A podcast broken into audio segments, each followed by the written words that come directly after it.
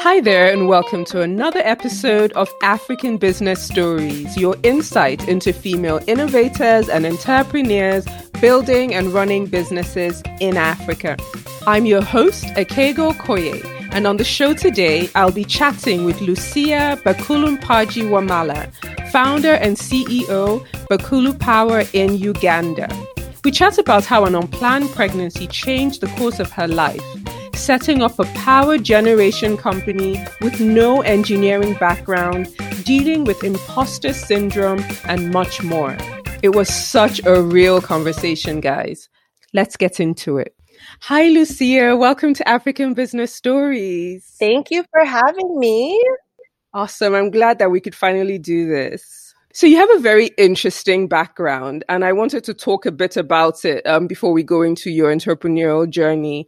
Um, so you were born in Kenya to Ugandan parents, and then you moved to Canada shortly after. So can you tell us a bit about that? Yeah, you know, uh, I'm the youngest in my family, so I was born during the war. If you know anything about Uganda, you've ever heard our president speak, they talk about the war all the time.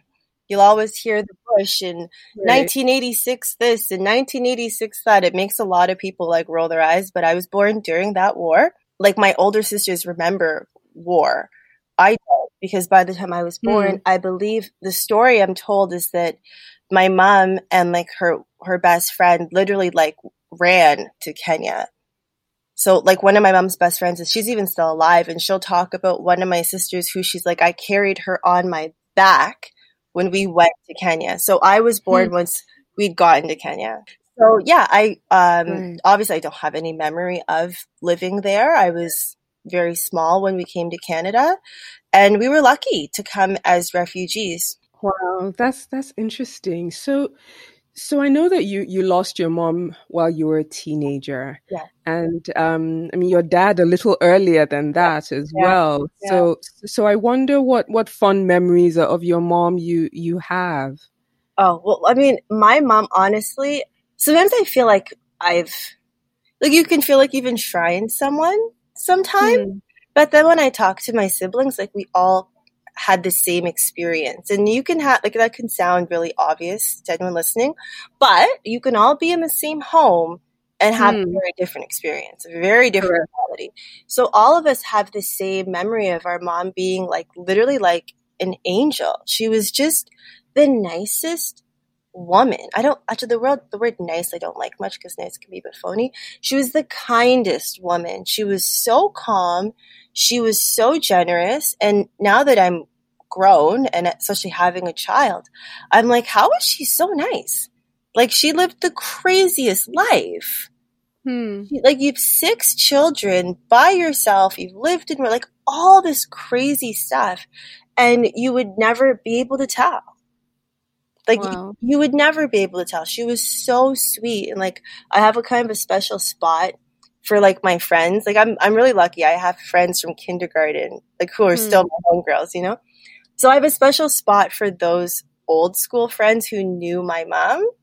Right. And they'll all say like she was just the nicest, nicest woman. So you have you have five siblings. Are you guys close? We're all very close. I'm so lucky because especially like when you lose right. the matriarch of the family, like I mean my father died when I was like two, so you know that's old story. But when you lose the matriarch, you can lose like the glue of a family. But we're all still so close. I talk to my brother almost every single day. I talk to almost all of them wow, every day. That's lovely. Yeah, you are lucky. That's amazing. So, so where did you go to college and what did you study? I have a degree from Ottawa U in public administration, and it's I have a specialization in um, community intervention I also did a small stint at Harvard Executive Business School. I didn't um, I didn't finish. I had a real life opportunity that came up during my last um, my last set my last kind of session or term whatever and I was I went with real life and I went to Cambridge in the UK for also like an executive program. You did that degree but then you started your career in fashion. Yeah, well I always I mean I'm five nine but I'm not skinny enough to be a model. So I, I think having the mm-hmm. height kind of makes you feel like, well, maybe I, I, I just didn't have what it takes to be a model. So, I mean, I wanted to do that. And then I was kind of like, well, if I can't do that, like I'd love to represent people. And I've always been like a cheerleader for, you know, my friends. I, I like seeing people get where they want to go. So I was like, okay, well, maybe I can try that. So I used to, I started being a model booker and I didn't like it because I just didn't like politely telling people to stop eating. Um, it didn't feel good. Uh, so then I, I went on and I represented like makeup artists and stylists and like food stylists and all these kind of jobs you don't even know require agents. Um, and yeah, I just always liked fashion. Like I remember I, I went through so many different phases. I wanted to be a personal shopper. I just mm-hmm. always, I always liked it. And I did that while going to university. So I would, I remember at one time I was in university in Ottawa, but I actually worked in Toronto. I don't even know how that made sense. So I would just like skip all my classes and then like come to Toronto and my sisters lived here and like go and work at the agency and then like go home to like write a midterm. so hmm. that's what I did for a long time. And that's what I thought I would do forever. I got into an MBA program in New York at Pratt. So I was going to study luxury management. So my dream was like to work for, I remember I even had an interview with Balenciaga, or actually it was the company that owns Balenciaga. Um, and then I was like, this is it. Like, this is what I want to do. And I got into the MBA program. And then I, you know, I feel like we should have dramatic music. And then I found out I was pregnant. It was like, okay, what? this is not going to work. So. Wow. So you were, you were building, you were, you were building up to have this fabulous career in fashion, sign up for this MBA. And then you find out that you're pregnant. Yeah. Like, like what's happening in your mind at that particular moment? Well, I remember, I mean, honestly, I want to be TMI, but this is like women. We're all women talking. So I remember I lived in like a townhouse in Ottawa and I gave my two months notice. I'm like, I'm moving to New York. Like, I'm so fancy. And you have to understand, like, Ottawa, yeah, it's the capital city of Canada, yes. And it's not like a small town, but it kind of is. like, it's like a small town city vibe where when I was in high school, like, like concerts didn't even right. the artists didn't even stop in Ottawa. If you wanted to see like Destiny's Child, you had to go to Montreal or Toronto, like that. Right. Ottawa, so New York is a big deal if you're from Ottawa. So I remember I gave like my two months at the townhouse, and I was working at the government at the time. That's what you do when you live in Ottawa. And I quit my job, and I was even like pretty skinny at the moment, so I was like giving away all my clothes and stuff. And I remember going. I had a a UTI, like a urinary tract infection. So I went to the doctor and they're like, oh, yeah, it's a UTI. I'm like, whatever. So then I felt like, oh, I, I think I have a UTI again. Like, nope, whatever. So I go to the doctor and I guess because I just had one, the doctor knows like you tend to get them when you're pregnant. So I remember he comes back in the room and he's like, oh, so you have a UTI. And I'm like, all right, cool. Like, I'll take my meds. Bye. He's like, and you're pregnant. And I'm like, oh, well, oh, I didn't ask that. like, and I remember I just like I cried the whole way home. I was like, what am I going to do? Wow. So I read that you, you had a trip planned to Uganda. Yeah. And I mean, it's, I, I know when you have this kind of life altering um, experience, taking time out to refocus is always good. The experience you had in Uganda definitely changed the course of your life forever. Yeah. So, so yeah. So just tell us what was going on when you got to Uganda. Well, so I, I had already planned to go because I was hoping to find like one of my late parents' friends or relatives or someone who would pay for my MBA. That's okay, why. So that's the reason you were going in the first place. Yeah, it was like Operation New York. So then all this happens, and I was just like, it was very, very um, turbulent time. But um, one of my sisters was like, just go anyways. So I went, and it was kind of funny. I didn't. I was so just like jumbled up in my brain. Remember when I got to Entebbe, I realized, oh my God, I don't know who's picking me up. Mm. I mean, I had only been to Uganda once before for my mom's funeral. So I, hmm. like, you know, you're in such a state of trauma. Like, I never formed like real kind of solid memories then. So I kind of remember looking just for who was like the happiest to see me. I'm like, okay, that must be my cousin. Let's go. So yeah, it was totally like this come to Jesus moment, uh, like at the risk of sounding more dramatic than I already sound. It was, I think it was just, um, it was really when I went to my mom's grave when suddenly it was like, oh my God, like she's never going to meet my daughter. I, I didn't know I was having a daughter then, but she's never going to meet this baby. Like she's never to see me get married. And it was just like all like, oh my God, I was so overwhelmed. And then I, I don't know, I just started thinking like I would hear people tell, people would tell me stories about my mom and, you know, my father. And then I was, you just hear these stories of how like fantastic these people were. And then you're like, well, I tell people to stop eating every day, you know, and you're kind of like, okay, maybe I could do something like no disrespect to agents. Um, but I was kind of like, maybe I can do something a little bit better. I don't know, more meaningful. And hmm. yeah, it just completely changed everything. But I think, I mean, you're also a mother. So I think a lot of times it's, or it's not that uncommon for a woman hmm. to have a child and then kind of maybe not want to go back to their job or kind of start to, it just changes the way you think up until that point, had you ever done any business or had you done anything, done any kind of entrepreneurial stints or anything? No, I mean, I had in course, opening a business in Canada is really easy. You just hmm. go online and you pay $200 and it gets, now that I have a business, like a real business, I see that that's just kind of like the registrar but you right. feel like, oh, I'm a businesswoman now. So I did have a stint when I wanted to be a personal shopper with my friend where we had started this company called, her name's Nancy, and we, it was called and Nance. And like we had a logo and everything, and we were going to be these fabulous personal shoppers, but it never got much further than the $200 we paid. so, no, to say that, like, did I ever have a real business? No. Right. Okay, so in, in your reflecting in well, while you were in Uganda, what kind of ideas were you were you were coming to you while you were in Uganda? I mean, and it's actually still what fascinates me. It was waste management. I okay. I never. It's weird because I I don't even like taking out the garbage in my condo. If we're being honest, I don't even like that. But I find it fascinating. So I used to see you know, like Uganda, not no disrespect, but it was a little bit dirty in Kampala, you know? And where my cousin lived, my cousin, um, they live in Gayaza. And as we would drive towards Gayaza, like the, the landfill's the same direction.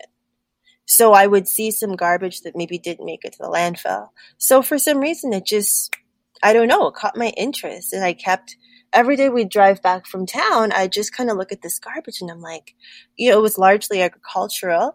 And I hmm. think like you could do something with this. There must be something you could do.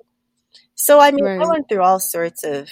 One of my cousins is like, let's make bricks and let's, you know, all, all sorts of ideas. But it was really the garbage that got me.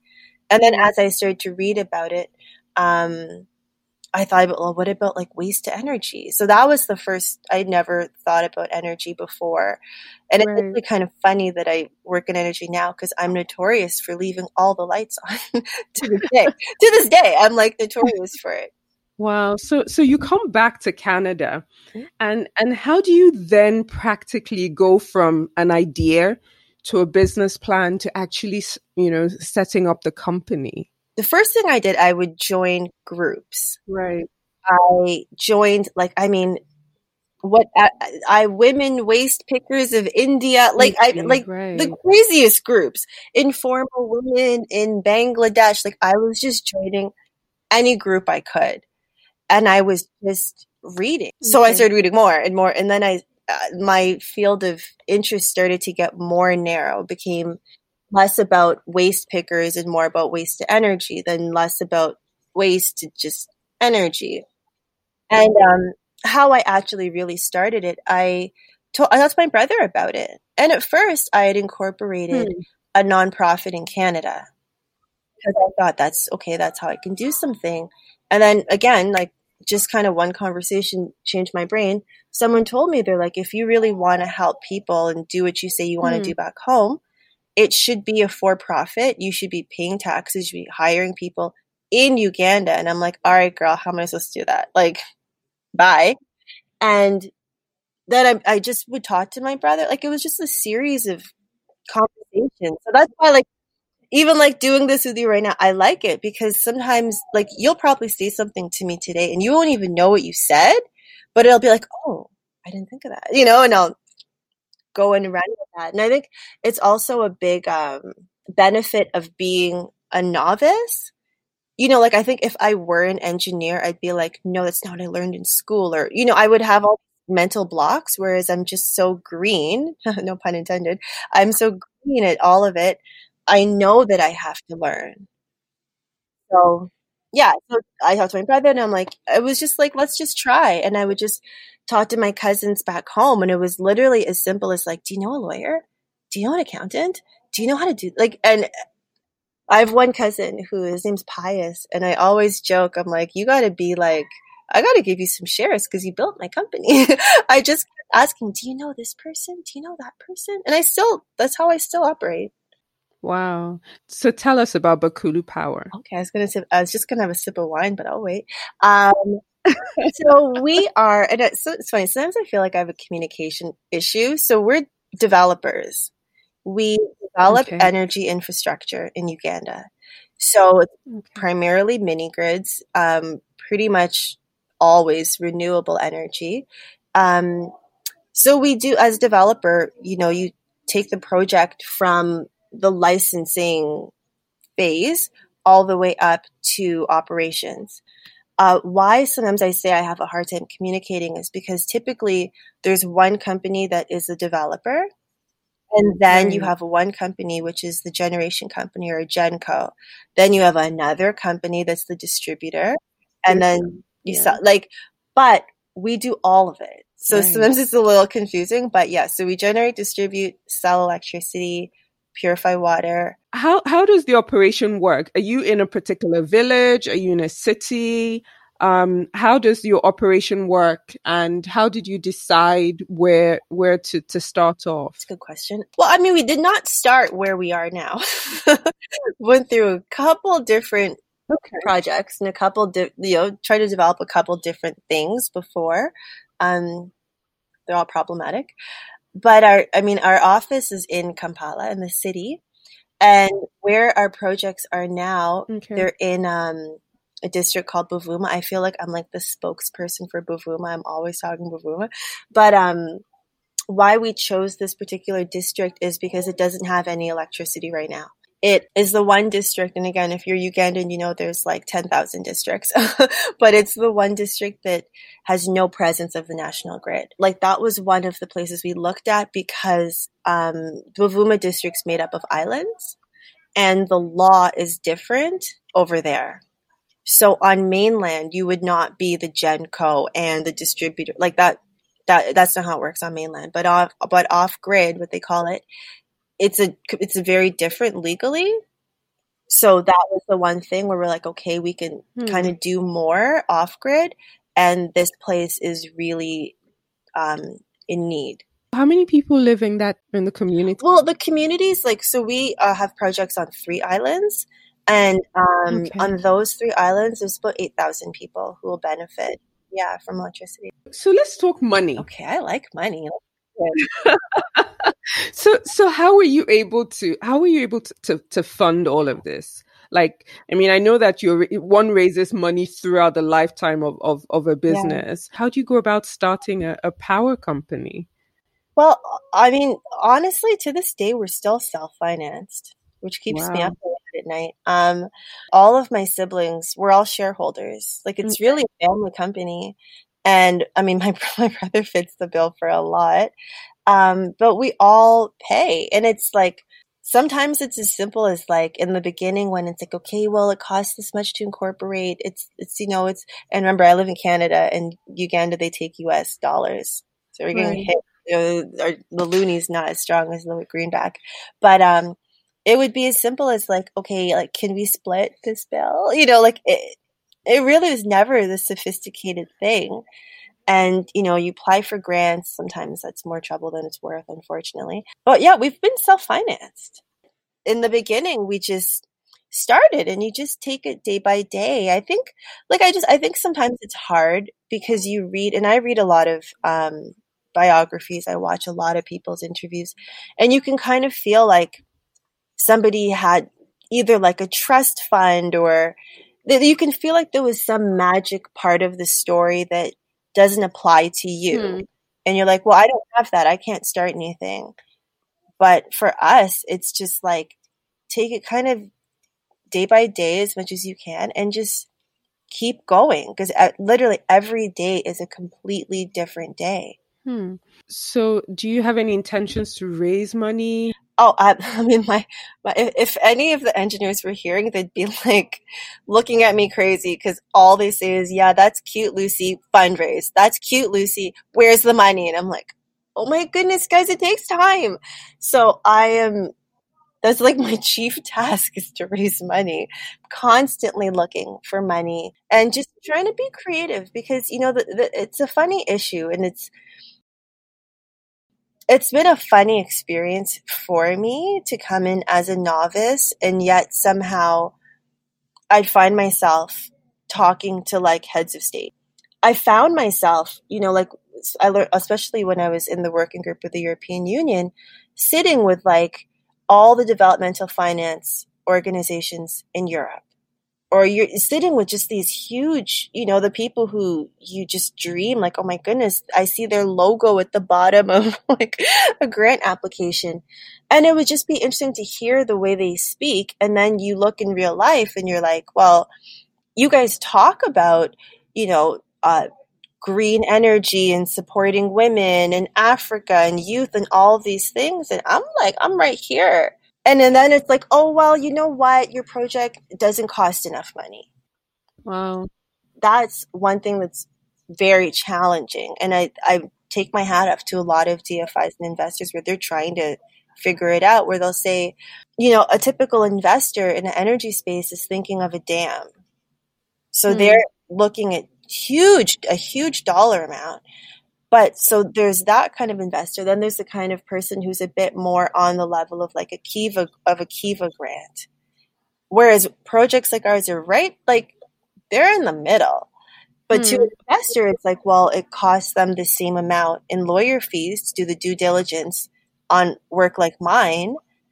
They may as well just go talk to, you know, go look at Grand Renaissance Dam or Grand mm. Inga. But then you're kind of like, I'm not holding my breath for Grand Inga to ever be built. Like, not saying it can't be, but that's that's a tough one. Yeah, it's a real challenge. It's a real challenge, especially for for businesses on the continent raising money. Like it's a huge challenge. It's and I guess for me that's where again being like kind of like an outsider is good because I'm like, all right, bet there's a lot of money in this world. I'm not beholden to just like this one traditional kind of investor. There is so much money and money needs to move. So let me just kind of have an open mind and you just never know who you're like, you know, you never know your next partner. You never know where things are going to come from. And I think it's also just like being realistic that it takes a lot of time. This is not something you get into for a quick buck. You know, it takes a long, long time. I don't know if you guys listen to hip hop, but it's like I met Damon Dash, who used to own, he was the head of Roc-A-Fella Records. And he's like just a lovely, lovely man. And like we were on, we did Instagram live together and it was just so cool. Like I grew up loving like Jay Z, like my favorite rapper, you know? So it's cool to see people like that. And Damon's like, you know, the work you're doing is important. I want to be involved. So it's like there's a lot of money, there's a lot of people. It's just like putting it together and you just got to keep going. So I'm looking at all sorts of different kinds of partnerships and alliances and invest. You just never know who's listening. And it's one thing my brother told me. He was like, I remember when I was named in Forbes, I was excited. Then I was like, well, like, what's the difference? I still have like any money, you know? My brother's like, you just got to wait. You never know who's listening. You never know who's watching. And you just don't know, you know, where the magic is, where the angel is. So any opportunity to kind of share what we're trying, what we're doing and why we're doing it, I, I welcome it. That's fantastic. So, so, so apart from trying to raise money, what other challenges have you faced? You know, setting up and running Bakulu Power. You know, I mean, I have just an just an internal challenge. Hmm. I had um, a deep insecure about a deep insecurity about not being an engineer. I was always right. like apologizing for not being an engineer, you know. But my brother said he's like, well, but in your role, you don't have to be an engineer. An engineer might not even actually be able to do what your role requires. So hmm. another challenge would be balancing motherhood. You know, I'm not I'm a, I'm not married. I'm a single mother, and that would be a huge challenge. You know, I just have to Akigo. I just need to tell everybody. So I met Akigo at the African Union Summit about three years ago. I'm just saying, oh, like, wow. I have got, no, I need to give you your flowers because you gave me the first, like, really big opportunity. Like, I'm sitting at a table with Macky Sall and Uhuru Kenyatta, and I'm like, this is crazy. Like, like the president of GE Renewables or one, one version, one version of GE. So that, even that experience illustrates one of my challenges where I didn't have anyone for, for Naomi to stay with in Canada. So I needed to bring her, but I didn't have anyone to watch her while I was working. So she was like eating ice cream. Remember, we were in the Sheraton in Addis, and she's like eating ice cream on the patio with the driver. And I'm like running back and forth from the ballroom to check on my kid. remember, you were like, well, this is peculiar. Never seen this before. And you know, and there's days when you can just bug it out and it can kind of be like this funny story and your kid got to see the world. But then there are days when you can't bring her and she has to stay. And it's like, I have my sisters. Yes, they help me. They're, they're, they're, they're like heaven. God bless them. But still, you're like, I'm disturbing right. your day and I'm disturbing your life. And then you feel bad. I'm leaving her behind. But so that kind of just like mother guilt. Hmm but then I tell myself, you know, even if I work downtown Toronto, I'd still have mother's guilt for some reason. Right. it would still be there. So I'm um, like a lot of the challenges um, I face are they're really like internal. They're really my own. And then I mean again, I'd be remiss if I didn't mention just the whole idea of being a woman in a man's industry. That's a never ending challenge. Thank you so much for sharing that. Those are such real challenges. This idea of imposter syndrome. Yes. You know, I think that's what, that's kind of what, what you were describing. How have you overcome it? I don't know if it's actually something you totally overcome, to be honest. Um, but how have you coped with it? Because you keep going you know, we see you, you keep going. No, I don't even know how. Maybe I'm just crazy. Maybe, maybe that's the answer. It's like Akigo, I overcame it by being insane. Like that's probably the true answer. But I mean, I think it's just, you just have to keep going. Did you do anything to close the knowledge gap? I mean, going to Harvard Executive Business School, that was very good for me um, in terms of learning, but not learning the way you'd probably think I mean learning. It's, but I learned a lot there. I grew in that experience. And you just you just have to keep you just keep going. You know, I just I try and read a lot myself. I ask a lot of questions. I mean, one huge thing is just accepting that you know what?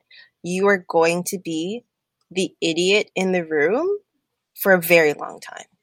You're going to ask the questions and everyone's going to groan at how stupid your question is, but you have to ask because if, hmm. you know what I mean? Like, if you don't ask this base question, then you people are going to be like, okay, she's full of it. You know what I mean? She's a phony. She's pretending. Where it's like, I want to know. I want to actually learn and do something here. So that's a huge thing. The willingness to just, you know, be a beginner. And you know, I reference my brother all the time. Like, may God bless him. But he was he helped a lot because he was like, you know, Lucy, no one's born knowing finance. Right. It's not like you have the gift of finance you learn. People learn and you can learn. And he would always kind of say, you know, like there's a level of knowledge you have to have in right. each parts of the business, but you're not supposed to be the expert in everything. He's it would never make sense for you. You're going to go get a degree in engineering, like for what? So Harvard, I learned, and then just just learning. And honestly, I learned a lot from just like conversations like this. So what's next for for Bakulu Power and what's next for you? Oh honey, what's next for any of us this year? you know, we I am almost I almost shudder at the thought of